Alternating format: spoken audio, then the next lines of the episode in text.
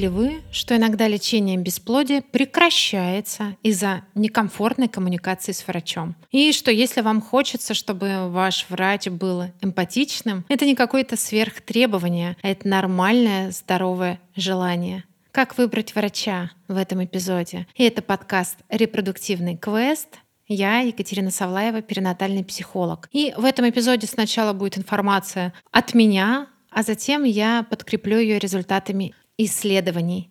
Они, кстати, подтверждают, насколько коммуникация с врачом важна в процессе лечения бесплодия.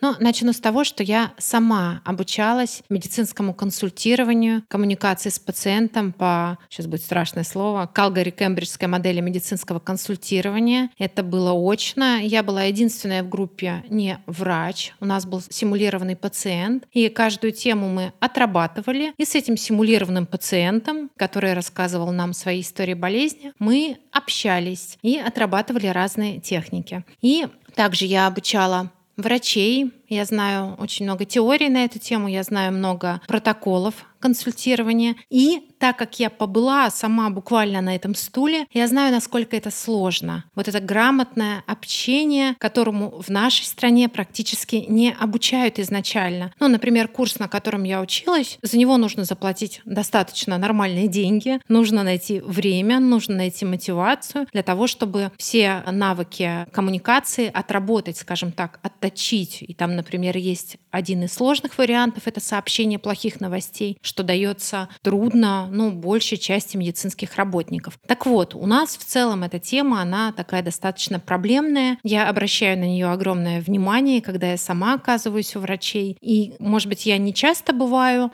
но за последнее время мне встретился один врач, который грамотно провел консультацию. Так вот, Вернемся не просто к консультированию, а к лечению бесплодия, консультированию в ситуации репродуктивных трудностей. И при лечении бесплодия, при обращении, например, к вспомогательным репродуктивным технологиям, фигура врача обретает огромный смысл. И то, как мы его воспринимаем, это очень много и про него, и про нас. Мы можем видеть в нем Бога, способного сотворить чудо. Ну, то есть мы можем идти к Нему как к человеку, который это чудо сотворяет. Или мы можем видеть в нем такого Бога карающего, такого Бога нехорошего, если этого чуда не случилось.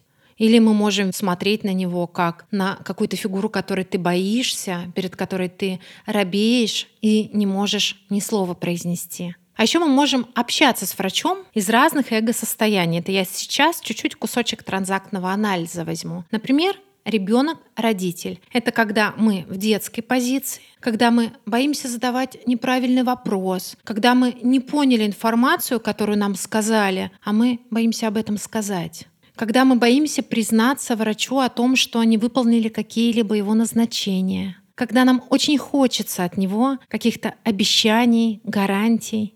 Это как будто родитель для нас либо большой, надежный, вот сейчас придет и решит все проблемы, либо родитель ненадежный, неустойчивый, рядом с которым небезопасно. Видите, я привожу разные примеры и про фигуру Бога, и про эго-состояние. И здесь мне хочется спросить, а что если врач — это вообще не родитель? И мне видится, что самая эффективная коммуникация с врачом может быть из состояний взрослый-взрослый. Партнерские отношения. То есть есть вы, есть врач, и вместе вы объединены и работаете над нахождением решений вашей конкретной ситуации. Если у вас уже есть врач, подумайте, в какой коммуникации вы с ним, какие у вас роли, какие надежды вы на него возлагаете, Какие чувства вызывает у вас общение с вашим врачом? Вообще в целом, не только в коммуникации с врачом, но при репродуктивных трудностях важно все вопросы решать, мне кажется, из позиции взрослой. Брать на себя ответственность за те вещи, которые в ваших руках. И поиск врача это как раз-таки одна из тех вещей. И это ваша зона ответственности, выбор того специалиста, с которым вы пойдете в свое репродуктивное путешествие. Я знаю много грустных историй про выбор врача, про врачебные ошибки со стороны пациентов.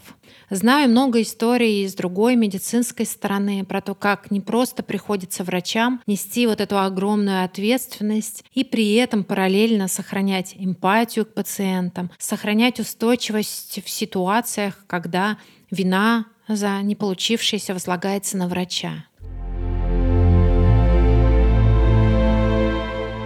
Как же выбрать врача? Давайте поговорим об этом. Ну, если речь идет о ВРТ, то речь может идти о враче-репродуктологе или, может быть, об акушере-гинекологе, на что обратить внимание при выборе врача. И если вы впервые с этим сталкиваетесь, особенно если речь идет о вспомогательных репродуктивных технологиях, то я рекомендовала бы вам, я рекомендую своим клиенткам всегда пообщаться с несколькими врачами, сходить в несколько клиник, а далее уже выбрать одного врача, одну клинику, с которой вы пойдете дальше. Я сейчас говорю о тех ситуациях, когда этот выбор возможен, и чаще это все-таки платные клиники. Но если вы наблюдаетесь бесплатно, то, может быть, там тоже есть варианты. Посмотрите на это, узнайте этот момент. У каждого человека, у каждой женщины будет свой список того, что ей важно от врача, что ей важно при этой коммуникации, при контакте. Но давайте я предложу вам кое-какие вещи, которые могут оказаться сходными и важными для большинства. Немножечко пообобщаю. Первое — это информирование. Информирование — это функция, это задача врача. у меня к вам вопрос. Понимаете ли вы после встречи с врачом, а что у вас вообще происходит с телом? Почему не наступает зачатие с вашим телом или с телом партнера? Понимаете ли вы, вот так, чтобы вы могли сейчас сесть и мне объяснить, какие есть варианты лечения. И если речь идет об ЭКО, то какой именно протокол предлагает вам врач? Какие анализы нужно сдать? Для чего? С какой целью? А что дальше?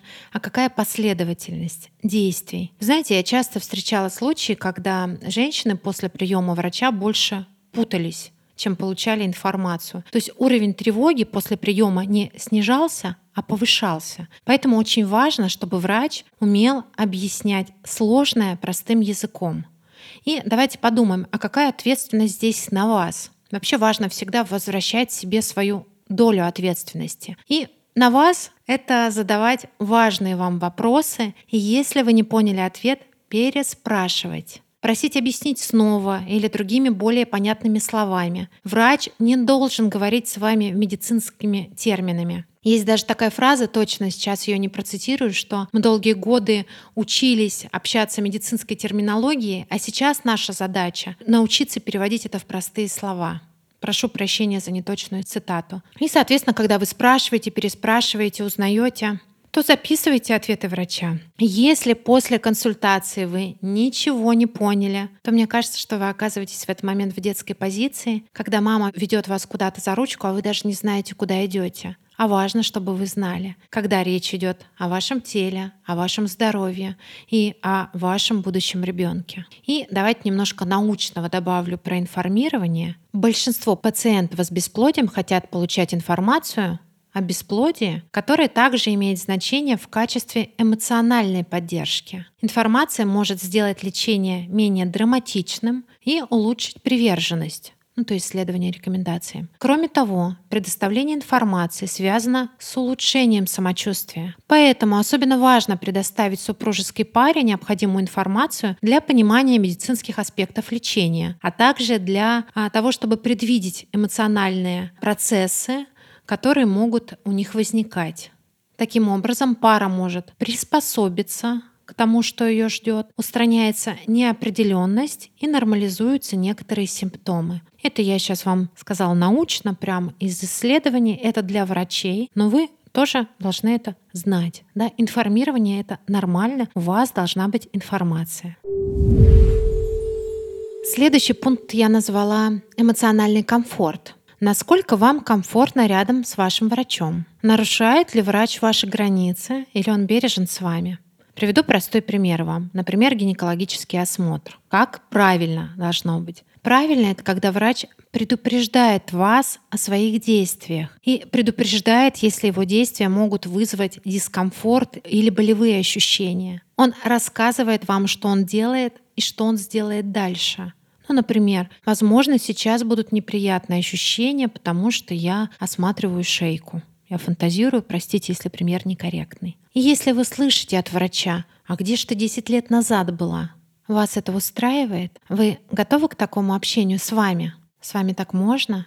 А чувствуете ли вы интерес врача к вам и к вашей ситуации? Такой медицинский интерес. И ощущаете ли вы, что вы не одна из сотен, а что ему интересно, он заинтересован, и он готов вместе с вами дальше идти по вашему репродуктивному пути. Тут, конечно, добавлю, что не нужно ожидать от врача того, что можно ожидать от психолога. У нас все-таки разные задачи, но эмпатия, бережное уважительное общение, понимание и уважение ваших границ, ну, конечно же, профессионализм, собственно, в медицине. Это то, что отличает хорошего врача от обычного. И у вас есть шанс найти самого-самого хорошего для вас. Доступность. Следующий пункт. Для кого-то он, возможно, не будет важным, но если у вас повышена тревога, то, мне кажется, доступность врача это важная история. Что такое доступность? Это я так назвала. Это связь с врачом между приемами. Ну, то есть возможность написать ему WhatsApp, возможность там в экстренных ситуациях позвонить. Конечно же, врачи меня сейчас закидают помидорами, потому что они очень устают от этих историй. И врач не обязан вам, в принципе, предоставлять там свой личный номер телефона. Но если такая опция есть, если врач предоставляет. Это очень дополнительный, на мой взгляд, и важный бонус. Ну, даже элементарно в ситуациях, если вы получили результаты анализов и сделали классическую ошибку, залезли в Google, нашли у себя что-то страшное, неизлечимое, вообще тут речь не о беременности, а о том, как выжить, то вот возможность связаться с врачом, она может быть очень помогающей. Ну и также в процессе протокола возникают какие-то вопросы, и очень важно, чтобы было куда их адресовать. И Тут как раз-таки в предыдущем пункте я говорила про соблюдение врачом границ, а здесь это ваша ответственность соблюдать границы врача и не нарушать их, и не писать без повода, и не писать без повода в ночное время, а обращаться только в действительно важных ситуациях. Следующее — это ваше участие в вашем собственном лечении. Да-да. Вспоминаем тут про общение с позиции взрослый-взрослый. Вы взрослый, и у вас есть выбор. Какое лечение предпочесть? Какие методы ЭВРТ, например, из доступных выбрать именно в вашей ситуации? И здорово, если врач объясняет вам возможные варианты, показывает, есть вариант А, есть вариант Б, есть вариант С и дает вам возможность и право выбора. В медицинском консультировании это называется совместное принятие решений. И задача врача здесь сделать процесс принятия решения понятным пациенту. Вовлечь пациента принятия решений в меру его желания, конечно, и готовности. И дальше важный факт — укрепить стремление пациента следовать принятому плану. То есть здорово, если врач поощряет ваше участие, спрашивает, какие ваши предпочтения, какие у вас мысли, сомнения насчет тех вариантов, которые он предлагает. А сейчас давайте поговорим о том, с чего я начала эпизод о некомфортной коммуникации с врачом. И что же тогда комфортная, что такое хорошая связь между врачом и пациентом? Прям по пунктам.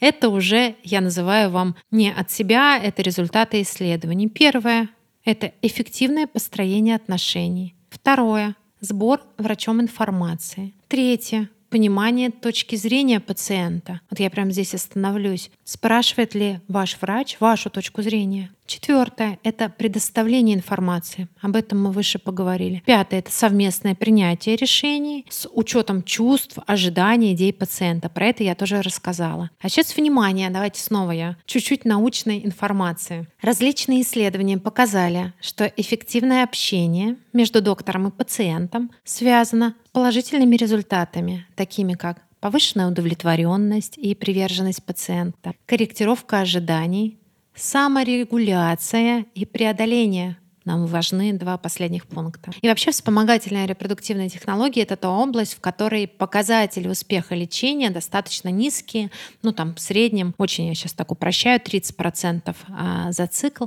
И в этой области поэтому в том числе очень важен контакт с врачом. И если этого контакта нет, то по результатам исследований это дополнительно является причиной неудовлетворенности пациентов и, внимание, причиной прекращения лечения или смены клинике. Да, я знаю тоже очень много людей, которые отказались продолжать лечение бесплодия, отказались от ВРТ, потому что у них есть некомфортный для них опыт. И некомфортный опыт — это не только про результат, про то, что, например, беременность не наступила, а это и то, что было до этого, и то, что было после. А как врач отреагировал, когда она не наступила? Поддержал он пациента или нет? Или это для него такая рядовая история, а окей, давайте идем дальше. Это очень важный момент. И а, что может сыграть а, в минус, скажем так, в контакте врач-пациент? Ну, во-первых, недостаточное или плохое объяснение проблем с фертильностью от врача, неадекватное предоставление информации, отсутствие сочувствия, плохая способность справляться с проблемами. Это мой перевод, честно говоря. А здесь скорее идет речь о, о а, том, когда что-то идет не так, о коммуникации при сообщении плохих новостей, например, или плохих новостей нет, но что-то пошло не в том направлении, и то, как врач проводит коммуникацию в этой ситуации. Дальше отсутствие эмпатии. И еще одно исследование обнаружило, что для пациентов наиболее важные аспекты — это вот я про это еще ни разу не говорила, я всегда говорю про врачей, а важен не только врач, важна вся клиника и сотрудники клиники. Так вот, важные аспекты — это сотрудники и отношения с медперсоналом, общение, вовлечение, конфиденциальность пациентов, а также эмоциональная поддержка. И для врачей тут тоже есть своя трудность, потому что если мы говорим про а, лечение при помощи вспомогательных репродуктивных технологий,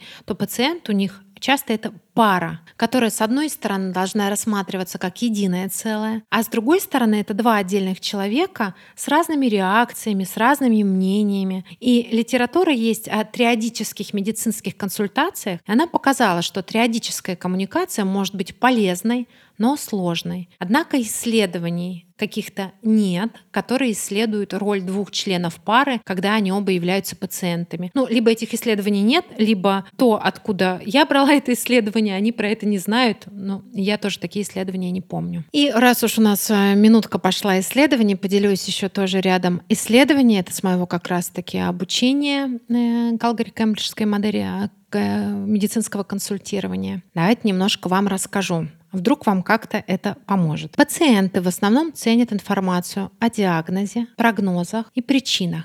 Врачи же ставят акцент на лечение и лекарства. Врачи, тоже было какое-то исследование, не объясняли 79% медицинских терминов. Пациенты редко показывали, что не поняли и поняли неправильно. Бим-бим, да, здесь делаем себе внимание, обязательно этой ошибки не допускать. Мы все равно столкнемся с врачами, которые говорят терминологии, и наша задача здесь сказать «стоп». Я не обязана это понимать. Пациенты после консультации могли вспомнить только 45%. Поэтому да, сейчас я добавляю. Записываем. Пациенты, которые ощущали признание врачом их проблем, чувствовали себя более обнадеженными.